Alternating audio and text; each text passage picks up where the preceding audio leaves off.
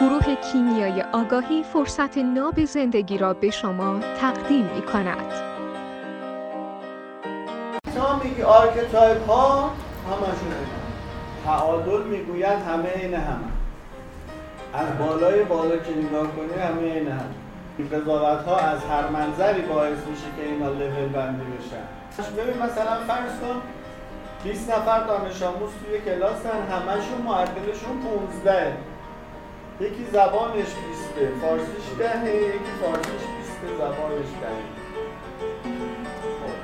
ولی همشون 15 حالا فرض کن اینا هزار تا درسه. بی نهایت درسه.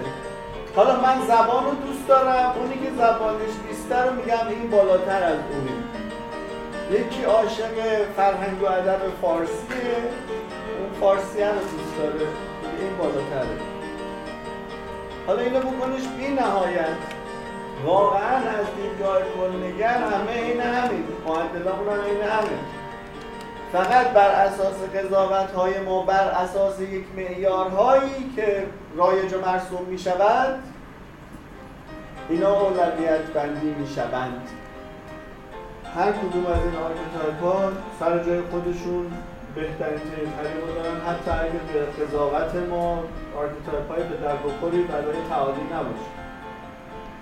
برای همین هم ما میگیم هممون باید همه اینا رو زنده کنیم و زندگی کنیم و داشته باشیم و در دست رو میگیم. جعبه ابزار. نمیگیم ابزار. جعبه رو داشته باشیم هر کدوم سر جای خودش وقت خودش اندازه خودش برداریم استفاده کنیم کارمون رو پیش ببریم.